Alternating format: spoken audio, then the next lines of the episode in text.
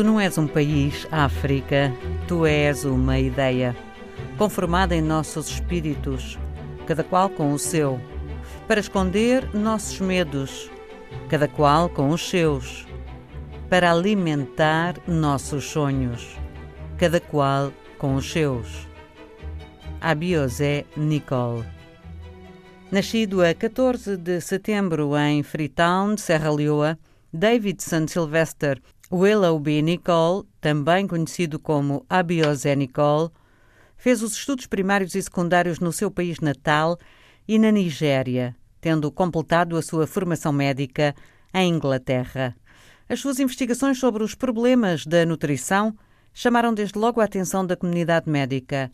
A estrutura da insulina e o seu papel no controle da diabetes tornaram-se centrais no seu programa de pesquisa e publicou nos anos 60 do século passado, sobre o assunto, dois trabalhos de grande importância: The Mechanism of Action of Insulin and the Structure of Human Insulin.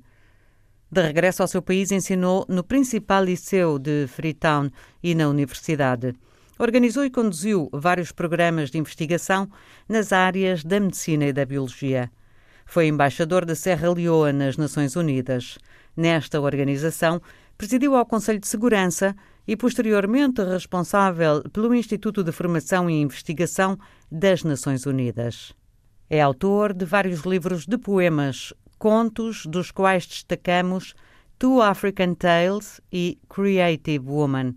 Escreveu uma biografia de James Africanos Bill Horton, 1835-1883, o escravo liberto que queria ser cirurgião no exército inglês e um defensor da liberdade e do fim da escravização.